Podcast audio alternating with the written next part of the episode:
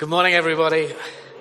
Yeah, great to see you here. I'm, I'm, I, we're going to hear stories every week, and um, I just find that I've been so looking forward to this series called Invited. Uh, there's a lot of work that's gone into it. There's a lot of planning. There's videos. There's books, and um, so we we do want you to. We do want you to get hold of a book. We do want you to get hold of one of those. You can make notes of this on Sundays, and, uh, and then you can follow it through during the week. Well, it would be really helpful for you uh, because this is an important and extremely relevant series for us here at King's. So the book will follow right the way through the book of Acts, and the Sunday messages will be from appropriate passages in Acts, and I'm going to start with Acts chapter eight, uh, verse twenty-six to thirty-nine. After I've read this, I'm going to make some pastoral comments and uh, on why we are doing this series, and then we're going to look at some practical application that will come out of this passage. That's how we're going to go about this. All right, so Acts eight, verse twenty-six.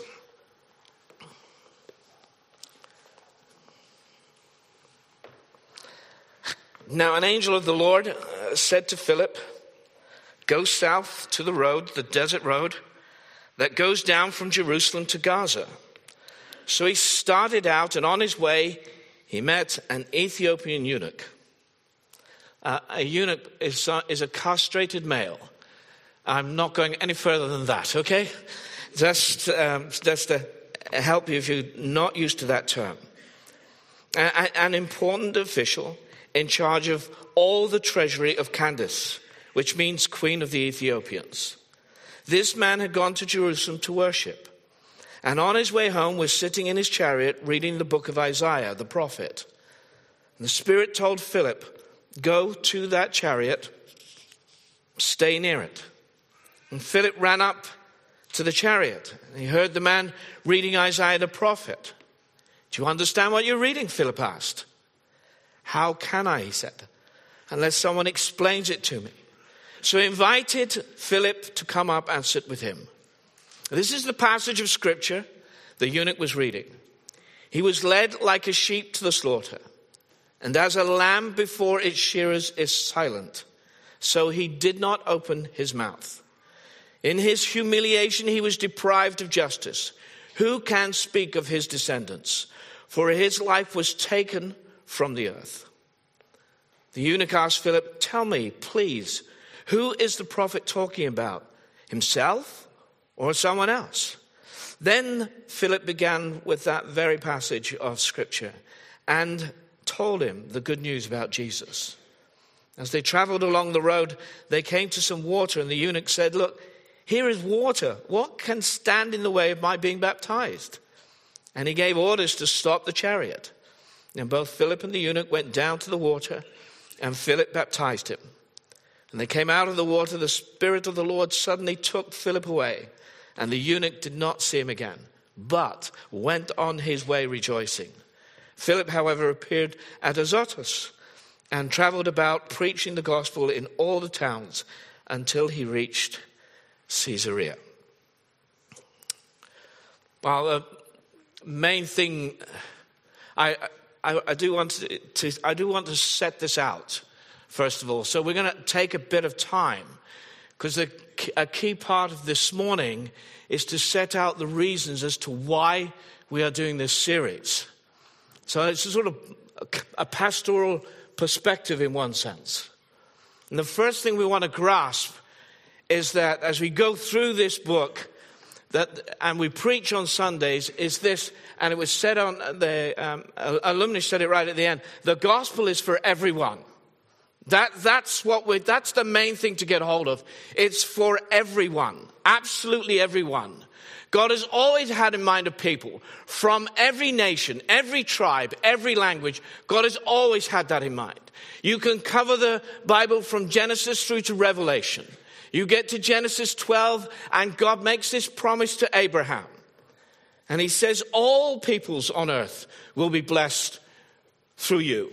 All peoples. Let's just say that, shall we? All peoples. all peoples. Is there anything left out of that? There isn't. All peoples. And then you take this through to the wedding supper in uh, Revelation. And, and then Jesus himself had said in Luke thirteen, people will come from the north and the south and the east and the west and will take their place at the feast in the kingdom of God. My friends, this is for everyone. And when you get to the book of Acts, it positively explodes off the pages. So, first, it's for everyone. Second, it's topical. It's today's news. Brexit. Although it's a much broader debate, I appreciate that, it has put a spotlight on immigration and the darker side of racism we have seen come more to the fore. It's topical. And then there's Trump. And then there's Trump. Now, I, listen, his rhetoric at times is ill thought through and sometimes utterly inflammatory. I'm just being kind at this point. Who would ever have thought of building a wall between the United States and Mexico? I mean, it's just unbelievable. My friends, the gospel doesn't build walls. The gospel tears them down. The gospel tears down walls. It's a wonderful invitation to everyone. Whatever their background, color, age, gender, economic status, the gospel is for everyone. It's a new start, it's a new heart, and it's also a new community. So I'm saying it's topical. It's for everyone, it's topical. And thirdly, in this town, with the extent of diversity that we have here at King's, we are unusual. I'm not blowing a trumpet here. I'm just saying, I'm just saying that is it. We are unusual. We are a, a diverse church. I'll explain that in a moment. It's not divided. That doesn't mean divided. It's diverse. Uh, let me open up in a second. Generally, I find that people outside of High Wycombe tend to think of High Wycombe as a, a leafy Buckinghamshire market town. And maybe it was, but it's not now. It's much, much more than that. And we need to embrace it. We are a diverse church. That means a church that encompasses a great deal of variety. Language, nationality, culture, background, economic status. I tell you, it's all here. And it's all in the gospel. This is a great thing to celebrate. It's a it's an invitation to everyone. Do you know, a few years ago, we had what was known as an International Sunday. And uh, we had done a poll before that, and we were celebrating the fact that we had forty-eight different nationalities here at the church. You know, the gospel does not build up walls. It tears them down. We're blessed. We are incredibly blessed, and we want to make the most of it. When we opened this building in nineteen ninety-four... and I still remember it. You know, we had very few people of other nationalities. In fact, you probably could have counted just more, just a little bit more than a handful of people from other nationalities. So much more now. It's so wonderfully different. We have an increasing percentage of black Africans, black British, Asian, Caribbean origin. We have those from Eastern Europe. If I do the list, we're going to be here a long time. I'm just, it's, it, it's rich. That's what I want to, it's rich in culture. And because of our locations, our sites, town centre and Haslemere, they are different. But we have diversity in every meeting. Be it the nine thirty, ten thirty up at Haslemere, eleven thirty, you will see diversity. Now, if you come to the second meeting here at the town centre, at times, we are fifty percent black, fifty percent white. It's ten years ago, we were evidently a British white majority church. Oh, goodness, what God has done among us. It is a wonderful thing, my friends. We, this is the gospel. We reflect the gospel for everyone. So I was speaking to Anne and Opie last night as I was working talking to them about terminology. And uh, and Anne said that her previous pastor said, it's the face of heaven. I thought, I love that statement. It's the face of heaven. We we are indeed a diverse church. It's challenging. So multicultural, multi-ethnic is challenging. You want to do the best by all. You want to do the best by all, and yet it's a challenge to understand what the best is. You want to do the best by all, and yet it's a challenge to understand what the best is. It's beautiful. It's godly. It honors God, and yet it can be a little tricky. Cultures take a bit of working out. Des and I, are, like a number of marriages today, have a cross-cultural marriage. I'm English. She is Cypriot. I remember when I asked her dad if I could marry his daughter. He was in the garage at the time. And I asked her, and, and he was very happy. He seemed happy. It was fine. And, and when Des's mum knew, I mean, she just positively beamed. I mean, she almost cried and, and shook my hand and pumped my hand and said, thank you, thank you, thank you. And I'm beginning to think, uh, hang on a minute. Uh, is there, is there something I am not aware of here? I did know, by the way, that uh, her parents had tried to engineer an arranged marriage, not just one, two, for, for Des with a, a Greek Cypriot, somebody of her own culture. Her aunt said, this is when she was nineteen, that she was, that was it. She saw her past the sell-by date. This is a few years ago. I'm not telling you how many, uh, but I'm just saying um, it was different then. But Des wasn't going to have any of that. You know, she was waiting. You know what's going on here. She's wait. She's waiting for the best. She, and uh, anyway, she got me. And uh, I didn't appreciate her culture until I went to Cyprus. So I spent all this with marriage with Des for quite a few years. And then, then we went to Cyprus. And uh, they had this... I had a lot more understanding. It was like scales fell from my eyes. So we're at this meal with the relatives, and they're, and they're talking away. And it's all, it's all in Greek.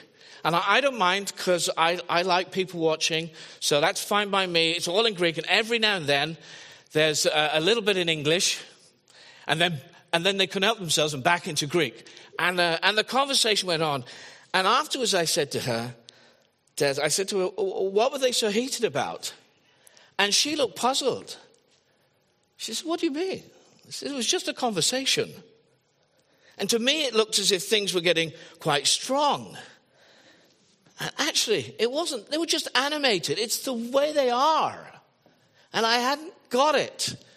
And so many things fell into place on that holiday. Cross-culture is a steep learning curve, my friends. I found out when in Poland that... it's not appreciated if you stir your tea continuously, clanking the side of the cup with your spoon. For some reason, it doesn't, doesn't work in that culture. Maybe it's just the people that we met, if you're Polish. Come talk to me afterwards anyway. My friend, our, our diversity is God-honoring. And so during this series, here's the point. Invite. I'm going to ask you to step out of your people group. You're going to step out of your friendship group and invite somebody across the culture. Go on, do it. Invite them, invite them, invite them for a meal. And you know, I remember, I remember as a nearly all-white church in the town centre when we first came, we prayed that God would give us an international church. We prayed for that. And, and my goodness, look what's happened. You know, at times in the second meeting, it's uh, it's pretty much black majority. I remember uh, um, uh, a black African who used to work here, and she came last year. She comes every now and then, and she came last year, and she uh, it was one of those celebrations. I think it was a dedication. And I was humming. The place was really humming in the second meeting. And it's, she turned around to me and said, do you know, it's as if you're leading a black Pentecostal church, Neil. I was just, I, the, if, listen, let's embrace the diversity that we have. Let's not miss it. That's my point. It's, it's, it's so powerful. You know, visitors come here, and uh, they come and they, and and it's a real witness. Our diversity, right across the international scale, it's a massive witness. So I'm making the ask. Whatever the culture, background, come on. Let's invite somebody. Step out of our, step out of our comfort zone and invite someone. I know you're waiting for me to get to Acts chapter eight. But understanding this and understanding complexities is important. We need to do that.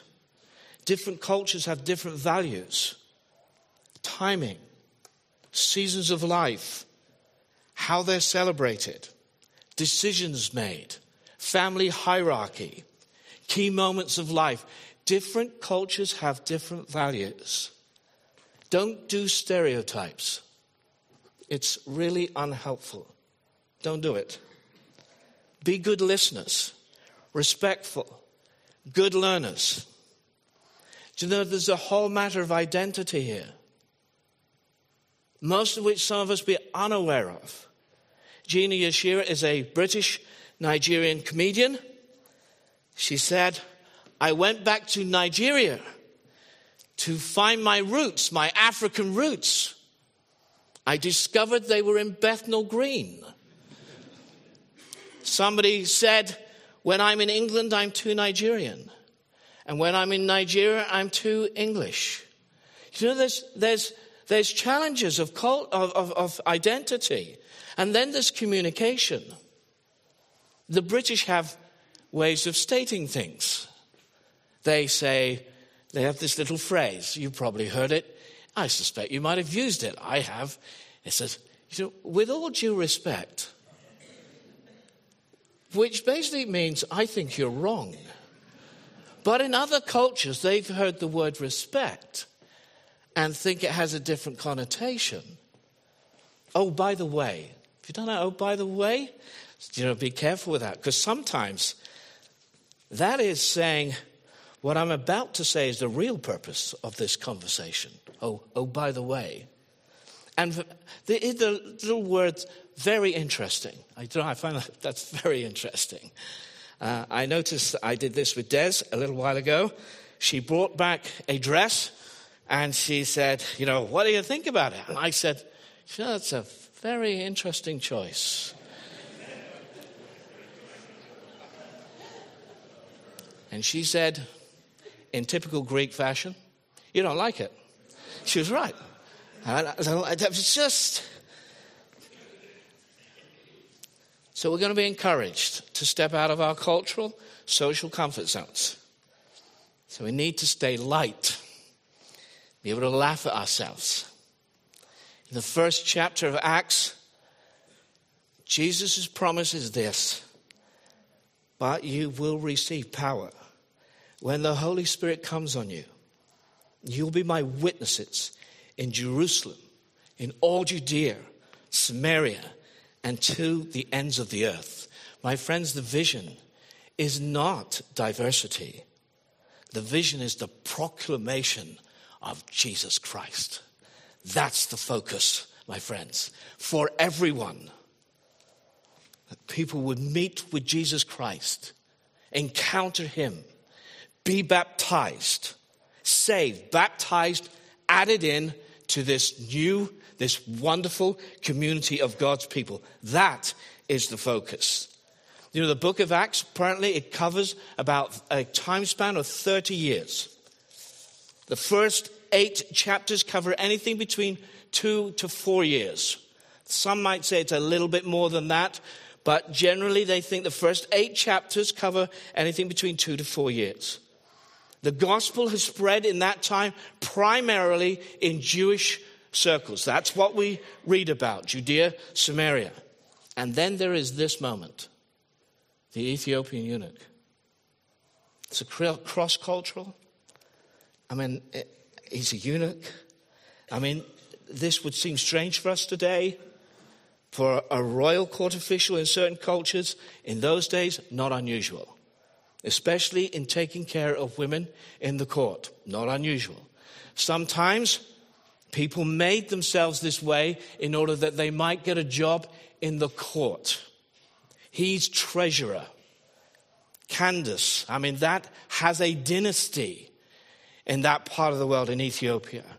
He is an important man, hence his personal chariot. In his hand, he has this scroll.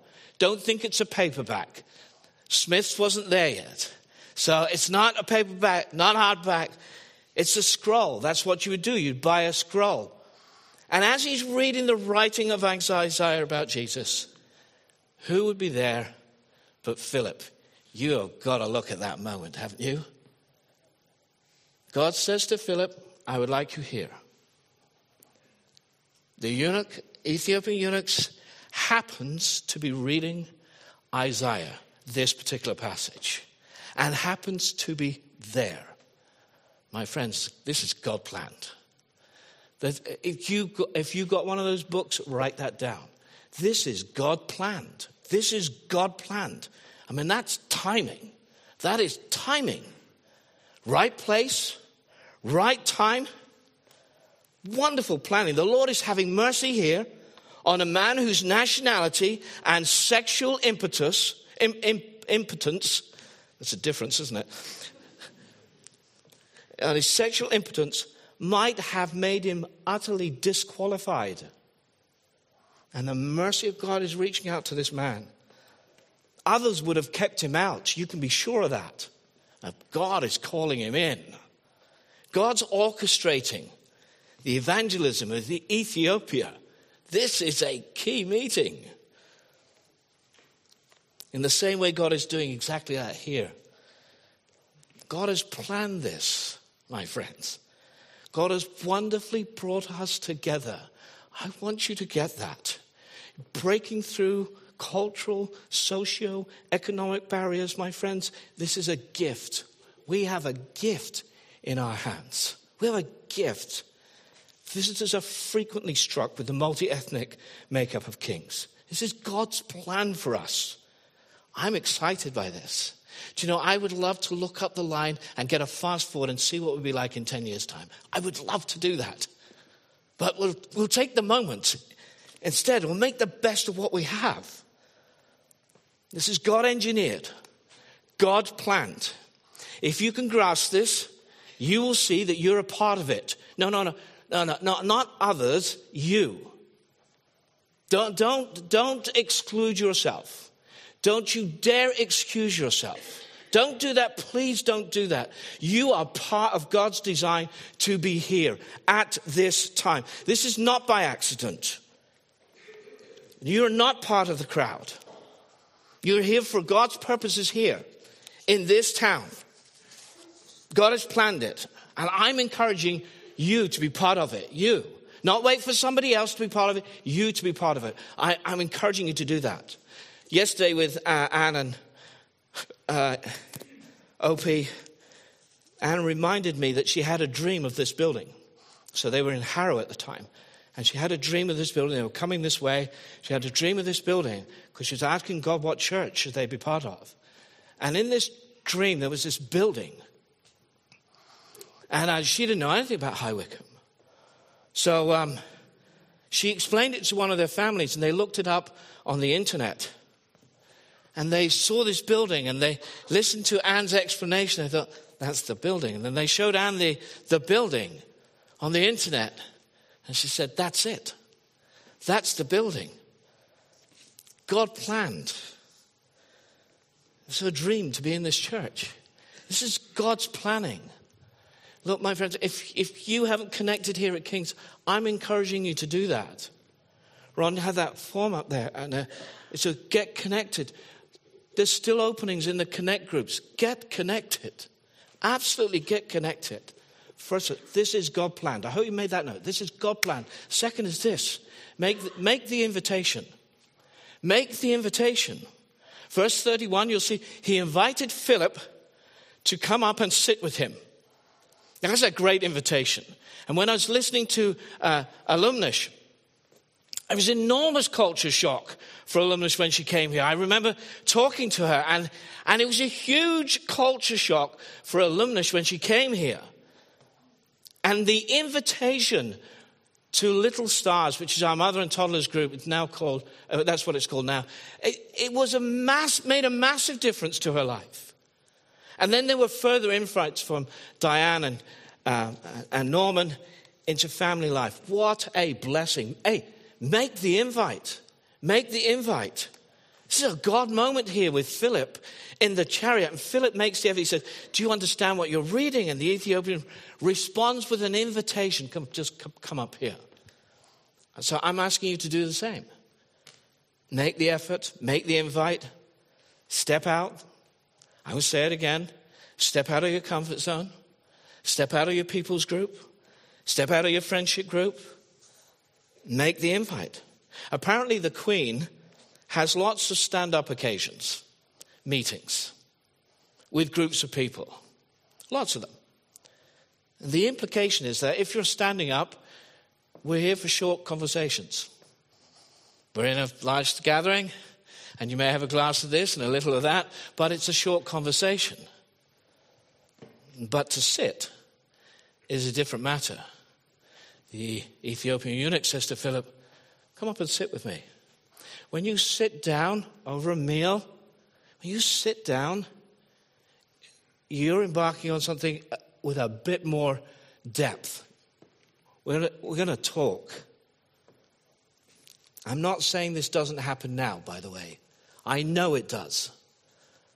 I'm saying let's do it all the more. And if you've not done this, do it all the more. I'm asking you. I'm encouraging you.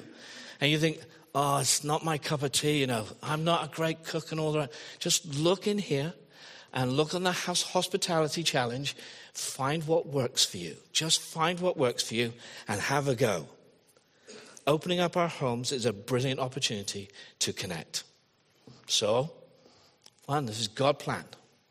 Secondly, make the invite. Thirdly, share your stories. Share your stories. I, I know their story, Alumnus and Tamri. And you just got a snapshot. I tell you, it's a powerful story. It's very moving. I mean, they have a great depth of experience. And when I heard their story, my appreciation of them, I tell you, it increased all the more. And uh, as I heard their story, my appreciation of God, it went up. It went up notches. I, t- I thought, what a marvelous God to bring them through what he has brought them through. Struggles that I have never, ever experienced. Stories. Philip sits with the Ethiopian eunuch. And uh, they come to this passage. This is a Jesus passage. What Jesus accomplished on the cross. Even though it was written seven hundred years before. It's a Jesus passage. It's the most referred to passage outside of the Psalms because it so clearly reflected what happened on what we call Good Friday. This passage was so frequently referred to as a proof text of Jesus that the religious leaders of the day removed it from their public readings. That was the power of this passage. Now, call that timing, will you? And there's a lot of chapters in Isaiah, and he happens to be there, and Philip is there, and Philip sits down with him. This is Jesus. Share your stories. Share your Jesus stories. Share your experiences with one another. There's a wealth of stories in this room, I can tell you. You will be amazed. So share your story. The Ethiopian official responds. Straight off, he wants to be baptized. That's interesting. That may be even a challenge for some of you. I mean, it's just, it's in there right at the start. Saved, baptized, part of God's people, boom, boom, boom. I mean, he's not hanging around. And I just never get tired of hearing people's stories of baptisms. I hope you don't, because I'm always hearing, oh my goodness, you are still doing this stuff, God. Lord, you are still doing this. That is amazing. I love hearing stories of baptism. It's powerful. It's enlightening, particularly when people are from another culture. Share your stories. It's an important time to grasp. So, let me just sum up here. This is a God planned. Make the invite. Sit together. Share your story. And now we're going to break bread. And we're going to break bread together. Some of you know that in certain church circles, this is called the Eucharist. It means thanksgiving. Jesus gave thanks and broke the bread. I tell you, when I look around and you look around at this wonderful company of people, how can we not give thanks for the one who has made all this possible? Do I hear an amen? Amen. Yeah, amen.